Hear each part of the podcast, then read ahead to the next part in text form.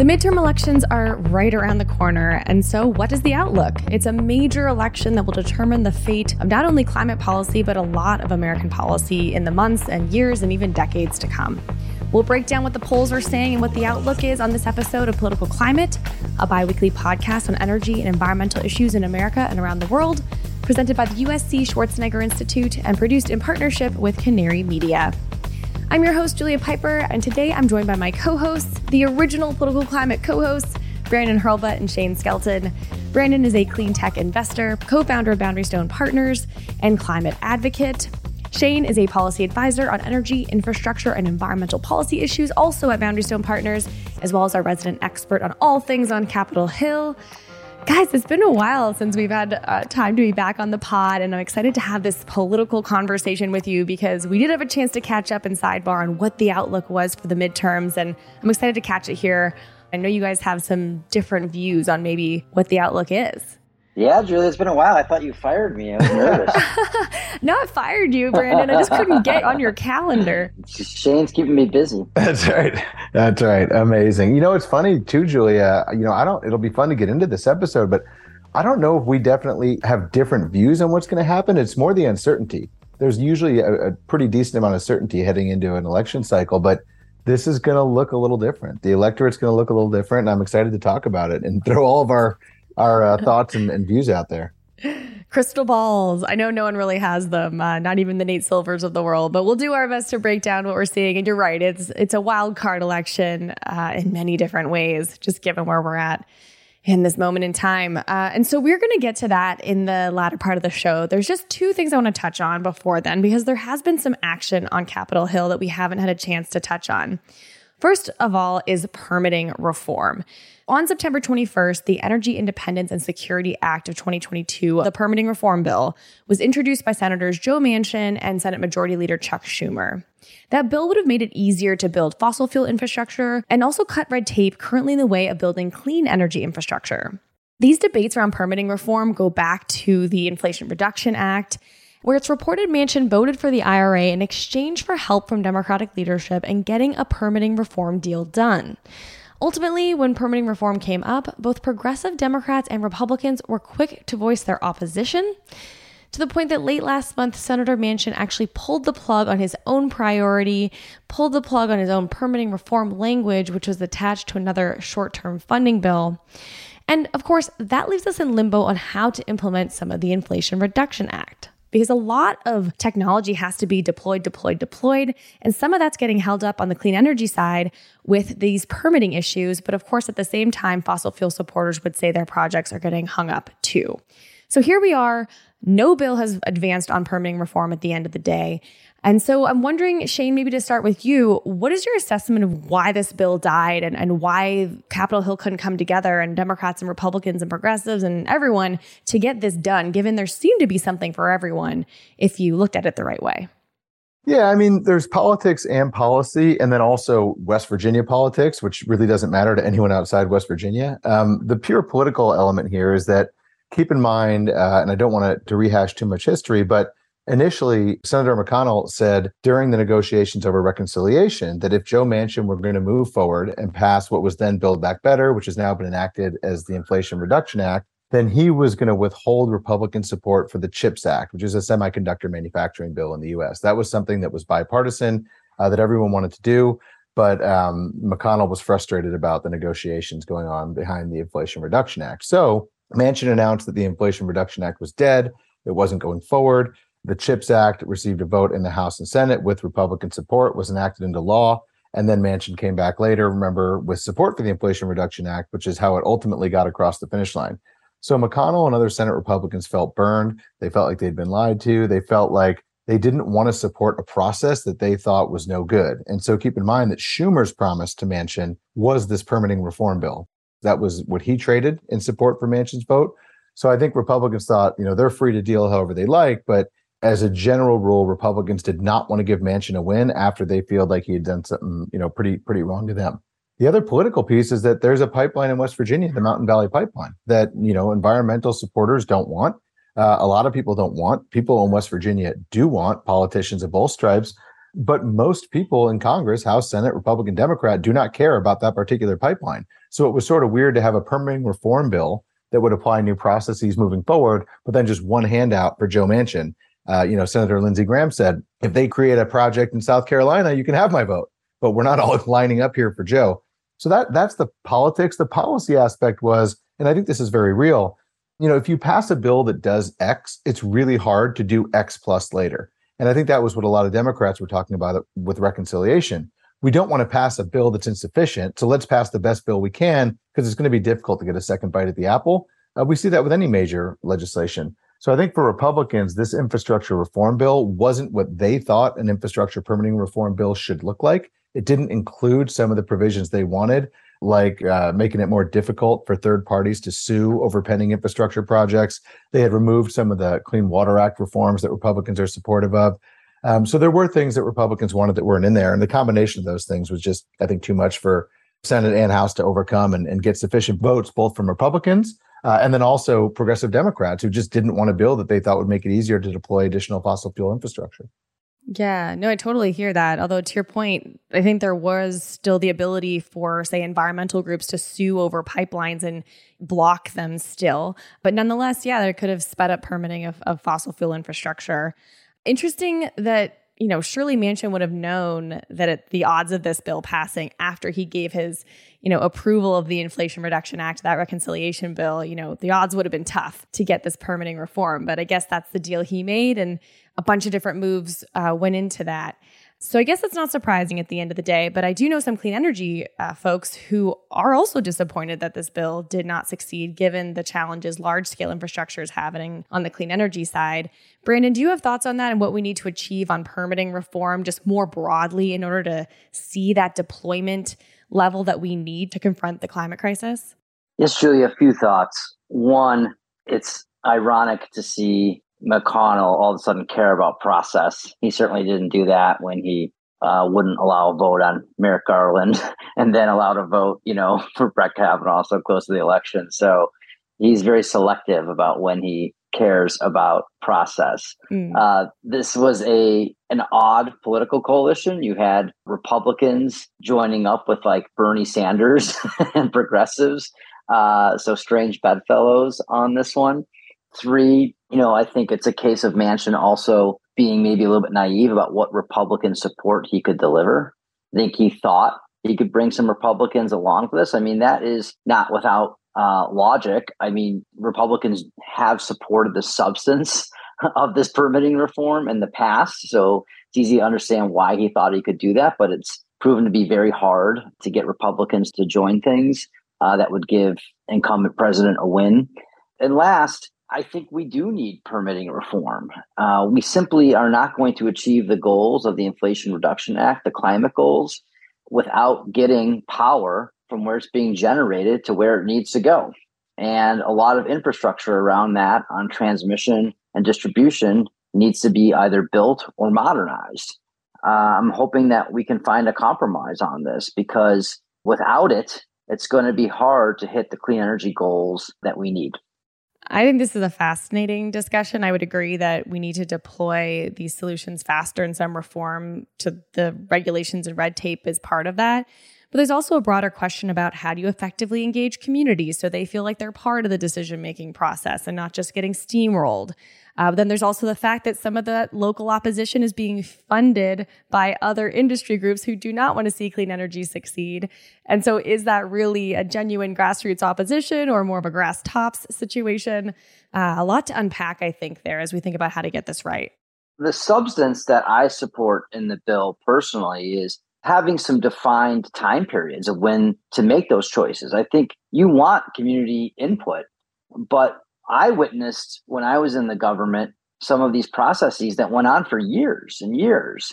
And with that uncertainty of not being able to reach a conclusion to the process, it makes it very hard for developers and investors to build out the type of infrastructure that we need if a process can go on without any sort of defined ending. Yeah, actually, one of the things that they did here in California this past legislative session, which just ended in uh, last month, I think, was pass permitting reform at the state level. So the specifically allowed certain clean energy projects to seek consolidated permitting by the Clean Energy Commission. It was kind of a controversial move because of the sense that local communities may not have as much input in the process, but also something I think Governor Newsom and, and the legislature felt was necessary in order to get some of these projects that have been backlogged to start moving again and actually uh, get the projects deployed and out in the world. So that is one thing that California addressed on the state level.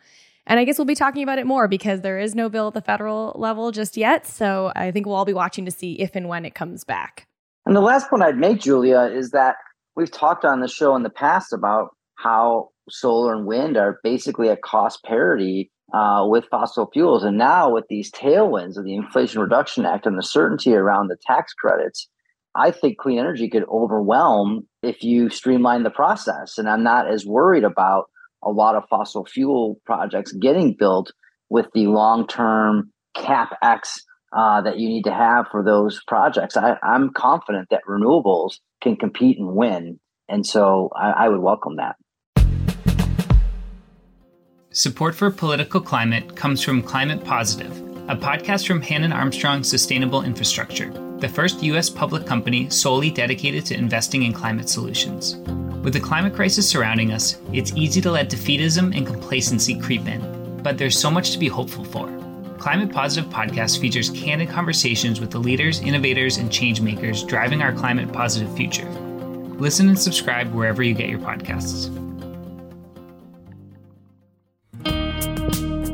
A decade ago, Californians started a climate action movement and launched MCE, the state's first community choice energy provider. Community choice providers empower local communities to make their own decisions about the source of their electricity. Today, MCE offers nearly 40 Bay Area communities almost twice as much renewable energy as the state average. The power of MCE is about more than clean energy, it's the power of people over profit. Learn more at mcecleanenergy.org.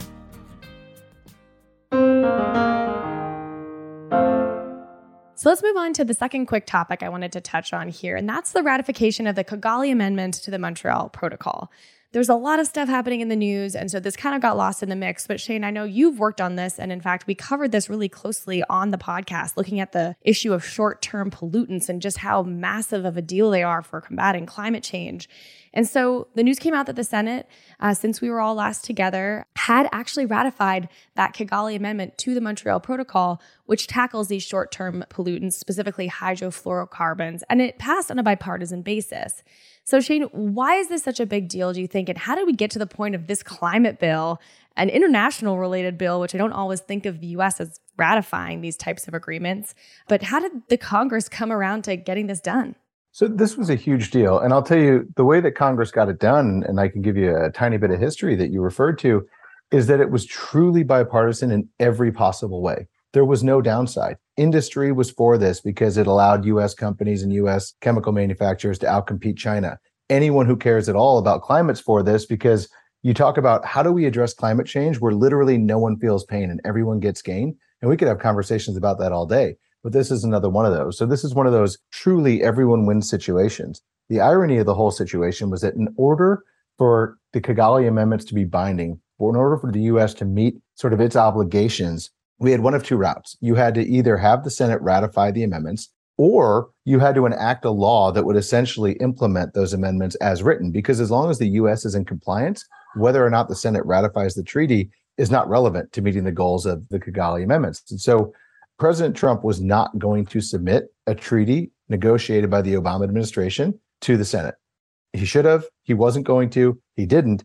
And so the process started years ago when we were working with a number of, of, of industry players, environmental groups, and others. So what's the way forward here? Well, the way forward is let's enact a law that will actually have the force and effect of the Kigali Amendment without really discussing the amendment at all. We'll talk about the economic benefits. We'll talk about the environmental benefits.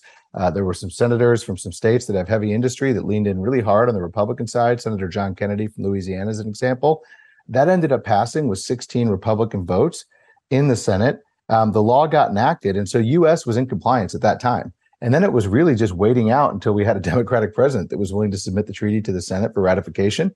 President Biden did that. Uh, the Senate uh, voted for it in overwhelming numbers, which made a ton of sense because a lot of these senators on both sides of the aisle supported uh, the bill, the AIM Act, when it was uh, initially passed. So This is just a really great story about how everyone can win if we just focus on what we're trying to achieve environmental benefits, economic gain, US being sort of the innovative leader in a certain sector. No one should disagree with that, regardless of your political stripes. And so uh, I'm really thrilled. Obviously, um, we're excited that anyone on earth should be thrilled about the benefits uh, that we're going to have here. And uh, really, really fun story. We talk about so many depressing things in the climate space and so many easy wins that we're not getting this is a pretty tough win that we did get uh, because we made it easy as a collective. When I say we, I mean the royal we, um, all of us together, and it, it, was a lot of fun. Yeah, I mean, we can't overstate the uh, under, understate, I guess, the impact of these short-term pollutants, which is what we think of as basically smog. But they have immediate impacts on the climate, and I think we can tackle some enormous amount of the overall climate issue just by going after these short term pollutants, these hydrofluorocarbons. And we'll include a link in our show notes to that episode we had with Durwood Zaelke, who's been an environmental litigator and professor and author and advocate working on these issues for a long time. And he really breaks down why it's so critical that the Montreal Protocol exists and now this Kigali Amendment as well.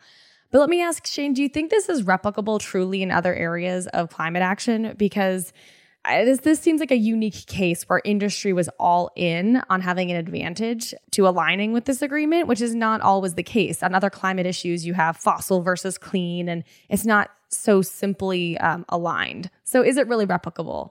I think it definitely is. Is it replicable all the time? No, but there are several circumstances where everyone wins. Maybe we don't take the time to see that. Maybe we don't take the time to have open and honest discussion. But you know, one thing I forgot to reference, but you mentioned um, the smog issue, is that the Montreal Protocol was initially meant to address ozone, and that was during the years of Ronald Reagan, a very Republican president.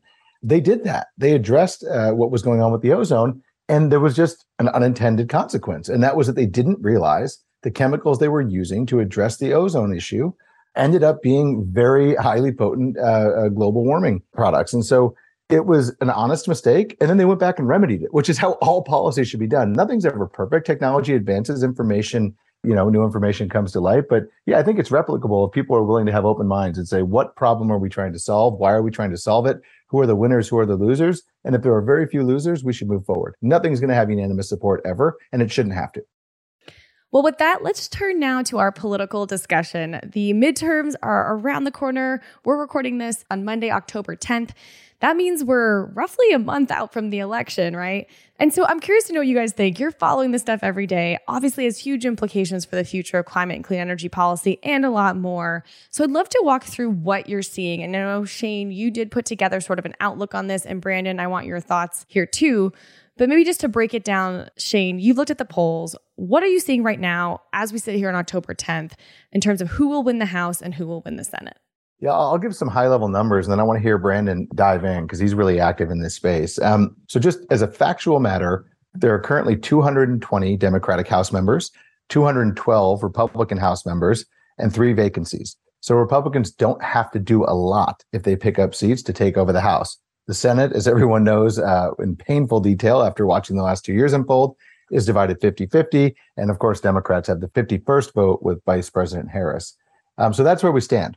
Real Clear Politics, I like to look at because they average all the polls across the spectrum. And so candidates have a number of reasons for putting out polls that say certain things. Certain organizations lean right or lean left, and Real Clear Politics does a good job of balancing them. What they're looking at is Republican pickups in the House ranging from 9 to 41 seats. Their average expectation is 25 seats. And there are a number of reasons that this is showing up. One is that if you look traditionally historically at what drives outcomes in midterm elections, it's presidential approval rating, it's um, consumer sentiment, it's economic. Um, five is not the right word, but but how people are feeling about the economy, economic confidence. All these things drive in favor of Republicans. But what I want to say and leave you with before Brandon jumps in here is so far to date, and there's a lot of time left, that just hasn't played out. When we look at special elections that have happened over the past uh, couple months, there was an election in suburban New York, right outside the city, where all the polls had the Republican winning somewhere between four to eight, but eight was really the average. Even Democratic polls um, showed the Republican candidate winning by about eight points, and the Democrat won by nearly two points. It wasn't one of those races we had to wait weeks to find out who the winner was.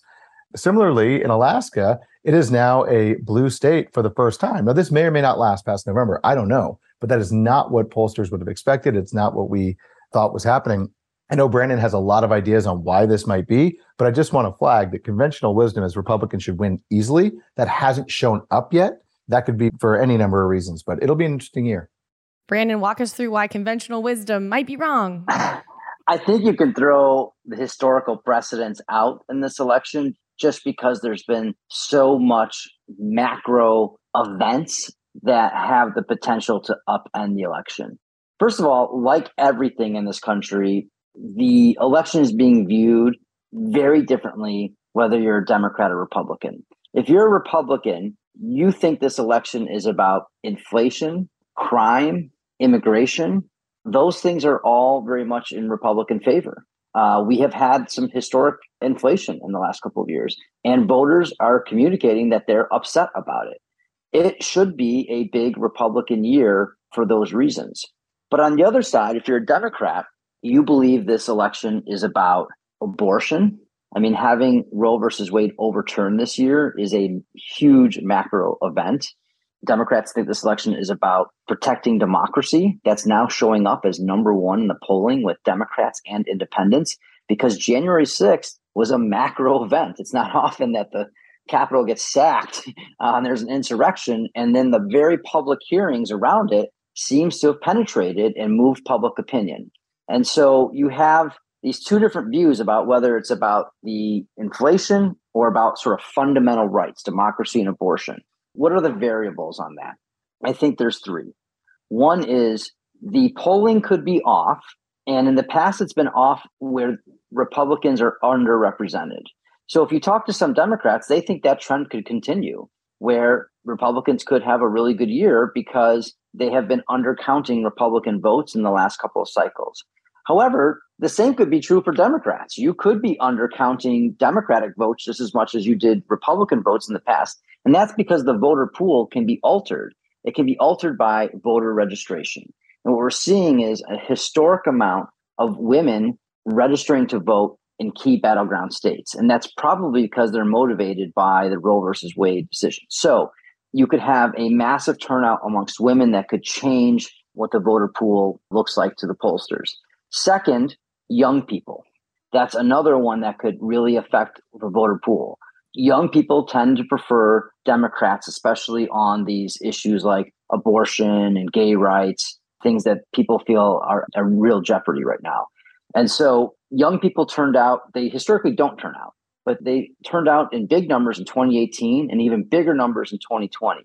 And if that continues, remember, more than half of this country was born after 1980. So there's a lot of Democratic votes sitting out there with young people that could really move these numbers. And the last one, which is what I want Shane's opinion on, is what I call the 25% of the Republican Party that's not MAGA. So 75% of the Republican Party, they're voting, they're turning out, they're really motivated. But you have this slice of the Republican Party that, let's call them the Liz Cheney version of the party, that is uncomfortable with how extreme the MAGA Republicans have gotten on things like just fair and free elections and peaceful transition of power, right? Which we did not have.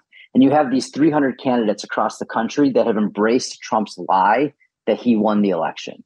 And there's a certain segment of the Republican Party that knows that's not true, that knows that Trump lost and is fearful that what the outcomes could be for how stable our country could be with fair and free elections. So, Shane, what is this 25% of the party going to do? If it were, what do you see if it comes down to an election denier and a Democrat in a, in a general election? What are the non MAGA Republicans? How do they approach this? Yeah, I mean, Republicans are going to turn out and vote Republican this cycle. And that wasn't necessarily true in 2020. And I can talk about myself specifically, but the, the reality of it was Republicans had complete control um, until 2018. And 2020 was sort of, it was a presidential year. Obviously, Trump is one of the most controversial, if not, he's definitely the most controversial politician of my lifetime. Uh, I won't say ever because I know that many people have lived uh, many lives before us. So there was a lot of reason for either Republicans to cross over or some Republicans to stay home. I think in this case, the truth is, there aren't a lot of Republicans running for office, at least the ones that I know, or when I know their teams, or I know people that are involved with them, who really believe a lot of the things that they're saying. The reality of it is, is that so that means they're just lying to the American people. No, I, I think. It, I mean, look, every campaign is based on several claims, uh, some of which are not true. And I don't care what side of the aisle you're on. But the reality of it is, no one wants to get to the point where they can't have the conversation they want to have. So let's say you're a Republican who wants to talk about fiscal policy, restoring normalcy, even to the party, but to the country, a lot of things that most human beings of either party would agree with. The first question you get asked is like, who won the election? And people are just trying to not have this conversation or are you pro life or are you pro choice?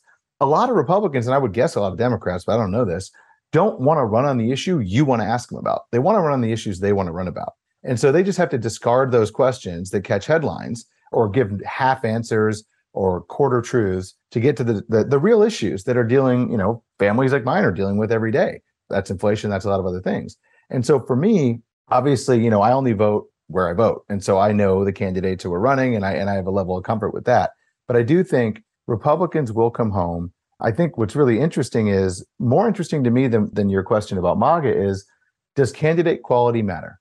Because in the past, I would have said candidate quality does matter, but we've got some races, and I'll give you examples Kelly versus Masters in Arizona, Hassan versus Bolduc in New Hampshire, Warnock versus Walker in Georgia, Fetterman versus Oz in Pennsylvania are the ones that I'm going to pull out. As if candidates matter, Republicans aren't going to fare super well in those races. Republicans could easily win three or all of those races. And that would mean that this is an election about party, not about candidates. And I really don't know. I, I really don't know what the truth is. And I'm, I'm very eager to find out. James, is there a Liz Cheney faction of the party? I mean, she's basically saying, in order to protect our democracy, you have to rid the party of these election deniers and you're better off voting Democrat. Is there a segment of the party that might peel off even if it's like if it's 10%, that would be a lot. These elections are going to be on razor thin margins. So if 10% of the Republicans agree with Liz Cheney and vote Democrat, that could have a meaningful impact. Or maybe they stay home. You know, that would also have an impact. What do you think the Liz Cheney faction of the party is, and what do you think they'll do?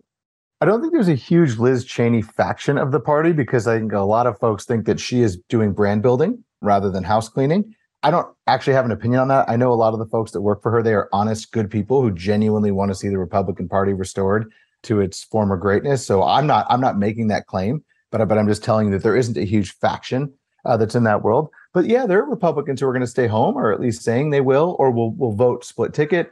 And you can see that Georgia is a great example. Look at how Kemp is performing compared to how Herschel Walker is performing. They're not even close in the same polls. And so that means either people are claiming that they're going to split ballots or they're not going to vote, you know, on that part of the ticket. But the same poll in certain states shows a pretty significant delta between some Republican candidates and others. And to me, that says that yes, there are people who say, I'll vote Republican because I'm a Republican, but I'm not voting for person X or I'm not voting for person Y. Uh, and they're comfortable in that position. So that that really could be enough to control the Senate. Probably not the House, but the Senate for sure. That's a fascinating one. I mean, you look at Herschel Walker, whose family had to move six times away from him because they were in fear of him, paid for an abortion, and is running against a Christian preacher. Yet religious Republicans are supporting Herschel Walker. I can't I can't make any sense of it. can't finish your sentence. it, it just um, blows it hurts my brain, Julia. Political Climate is brought to you by Climate Positive, a podcast produced by the pioneering climate investment firm Hannon Armstrong Sustainable Infrastructure. Hosted by Chad Reed, Gil Jenkins, and Hillary Langer, Climate Positive features in depth conversations with a broad range of business leaders, authors, advocates, and policymakers who are committed to making a difference. Listen to Max Rodriguez, an attorney with Pollock Cohen, unpack the arguments that support the EPA's authority to regulate carbon emissions under the Clean Air Act and what impact the language in the IRA may have in the ongoing legal battle. Or find out how Tim Brown, as CEO of Tradewater, scours the globe to aggregate potent gases and destroy them before they leak into the atmosphere. Climate Positive unpacks their guests' personal journeys while discussing the emerging energy and environmental trends that will drive us all toward a more just and sustainable future. Check it out and subscribe to Climate Positive wherever you get your podcasts. Political Climate is brought to you by MCE. MCE was California's first community choice energy provider. For more than 10 years, MCE has helped communities across the Bay Area source significantly more renewable energy than the state average. Nearly 40 communities are now a part of MCE, and together they're leading on climate action for a brighter future. But the power of MCE is about more than clean energy. It's the power of people over profit. It's community power. MCE's efforts on climate justice have helped vulnerable communities gain access to electric vehicles, energy storage, and energy savings. By building and buying more renewable energy, MCE puts the power back in your hands. We all deserve a fossil free future that combats climate change and prioritizes energy equity. Learn more and take action at mcecleanenergy.org.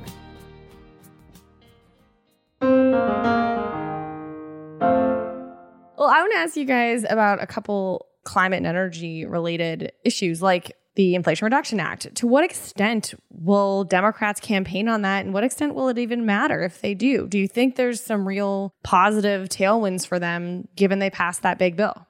And that could just be getting their own party to show up if they feel like they did their jobs. I don't know, Brandon, do you feel like you're seeing that reflected in voter sentiment?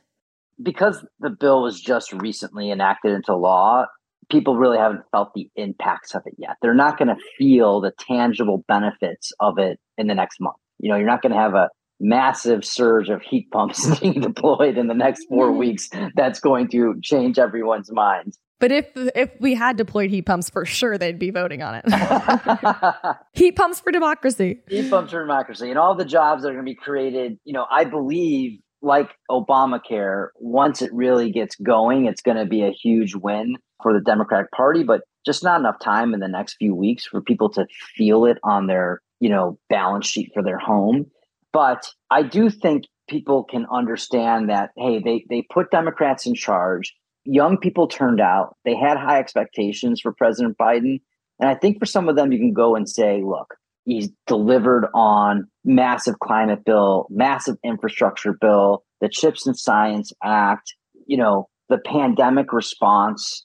I think you start putting that narrative together and people can get their heads around that he was a pretty active president. He got a lot done. Yeah. His numbers are not as good as anyone would like. And that's historically been a drag, you know, if, if the if the leader of your party has uh, lower approval ratings.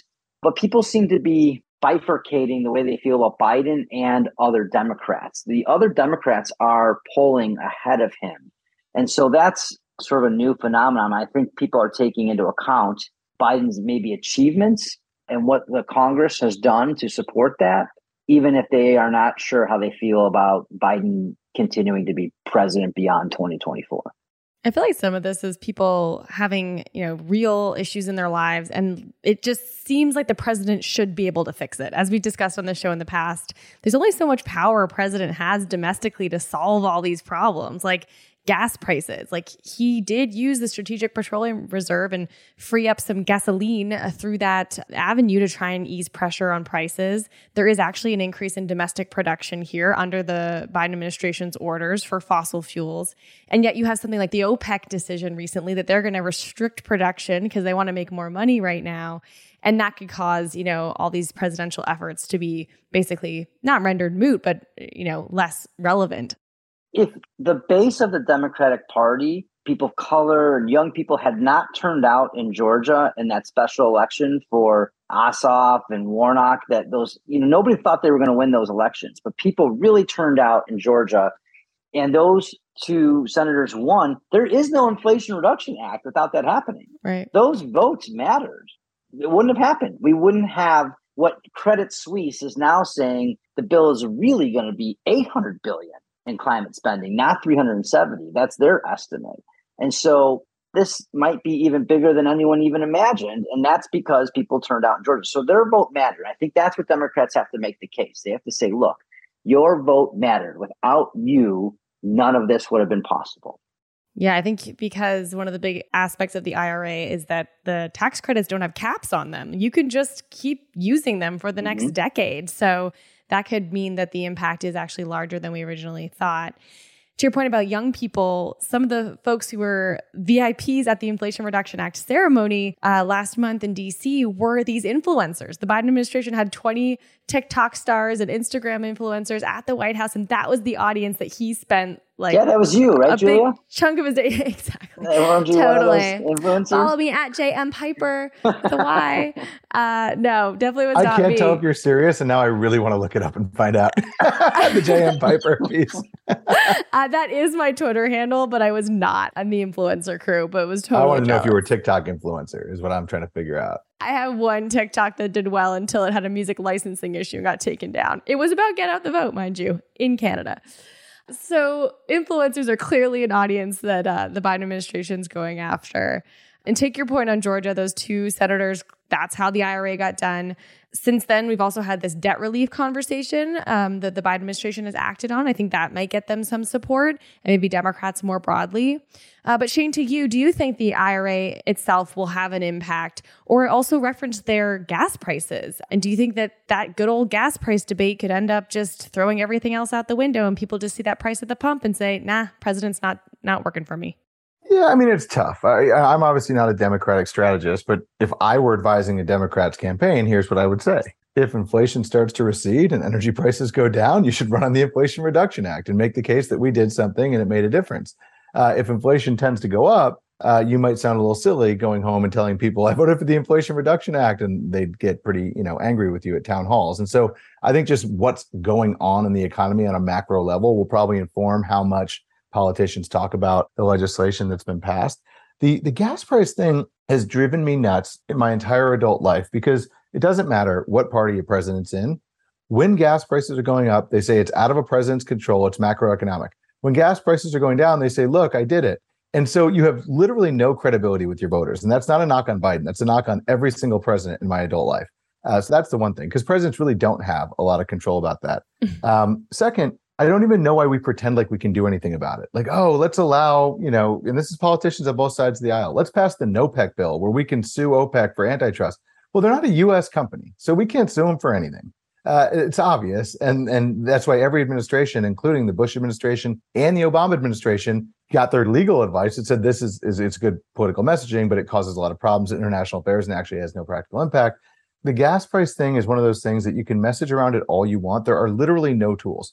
Uh, an SPR release of 60 million barrels covers about three days of U.S. consumption, which isn't going to have a material impact on gasoline prices. So Shane, I would just avoid that like the plague if I were a Democrat. what do you think about pulling troops out of Saudi Arabia and uh, refusing to help, you know, support them after what they've done with cutting production? I mean, they are clearly meddling. They are aligning with Russia, right? I mean, why are we? Is this something that could be bipartisan that Democrats and Republicans could get together on? I mean, why are we supporting this dictatorship, horrible with human rights? They have all this leverage with oil. The quicker that we move away from it, the better off we will be. We won't be subject to their whims on how they want to meddle with us and align with Russia. Like, what do you think there? Yeah, I really do think it could be bipartisan. I mean, I think there's a couple of things. One, you know, international affairs has never really been bipartisan, and I think we're getting to a point where the generic American, pick your party, is more focused on. Well, it used to be in the Cold War; it was bipartisan. Like we we spent like half a century trying to oppose the Soviet Union in a united way. I'm more thinking about in the Middle East. Republicans were more hawkish, and Democrats were more dovish, and I think even Republicans don't have a lot of appetite to engage in the Middle East in the way that we used to. Well, unless you're Trump and Jared, and you're like cutting business deals with MBS. Well, like you're talking about individual humans, but if you look at sentiment, the, the the Republican sentiment behind having a huge presence in the Middle East is not what it was in the Bush years, you know, by any means. Mm-hmm. You know, you hear a lot of people say, whether you're in Ohio or California, why are we spending so much money overseas for people who aren't doing us any help and we have so many problems here at home? So I actually do think that piece of it can be bipartisan. I think we're becoming a more protectionist country generally, both in an industrial way and international affairs. Separate and apart, you know, Republicans and Democrats view energy policy very differently. Democrats think that we shouldn't rely on overseas, um, you know, oil producers because we have renewable energy here at home. Republicans think we shouldn't rely on overseas oil producers because we have lots of oil here at home. Regardless of which way you pick, uh, there there seems to be some agreement that we have energy resources at home that we didn't have when we began such a huge reliance on countries in the Middle East. But we can't refine all of this stuff, right? Because it's a different type of oil. So we have to import. Yeah, I mean, th- there's efficient markets, and so you you want to send heavy crude where it can be refined into the largest number of distillate products. Uh, you want to send light crude where it can be refined for the cheapest amount possible. So there's certainly a benefit to having global oil markets for sure but there are probably ways to do it that are more efficient. Or you could, if you really wanted to make an industrial policy, you could upgrade your refineries to be able to handle heavier uh, types of crude. I mean, which would just lock in those greenhouse gas emissions. Exactly. Oh, I'm, yeah, I'm not, I'm not arguing yeah. the case. I'm just saying if, if your position is we should be less reliant on them for oil, but I love oil, we can retool factories just like we can to say we want to manufacture batteries here. This move by Saudi Arabia and the alliance, you know, with Putin, does that make Republicans more incentivized to move faster on EVs and such? Do they see the national security angle of this? I don't think so. I, I think the argument is act well, I know the argument because I read all the press releases, is identically the opposite, which is we have unlimited oil and gas wealth here at home while we're reliant on China for all the minerals and materials we need to make batteries. Mm. So that is the exact wrong move, would be what you'd see. Mm-hmm. And I think there's truth to that. I think we need to have more material processing and manufacturing here. I'm a big EV proponent, as you know. I drive one, but I also love them. But it is true. We should develop those supply chains here. We absolutely should. Yeah. Well, I know we're looking at this through an election lens, but of course, there's geopolitics at play, and it's not just energy at stake. I'm sure people would say that we have to consider our relationships in the Middle East for other security reasons. I'm not defending that, but it's clearly a larger debate um, on how the US conducts itself with our partners in the Middle East and elsewhere. But it's definitely a tense time, and uh, the war in Ukraine is something that is certainly on our minds, although who knows to what extent that will factor into the election.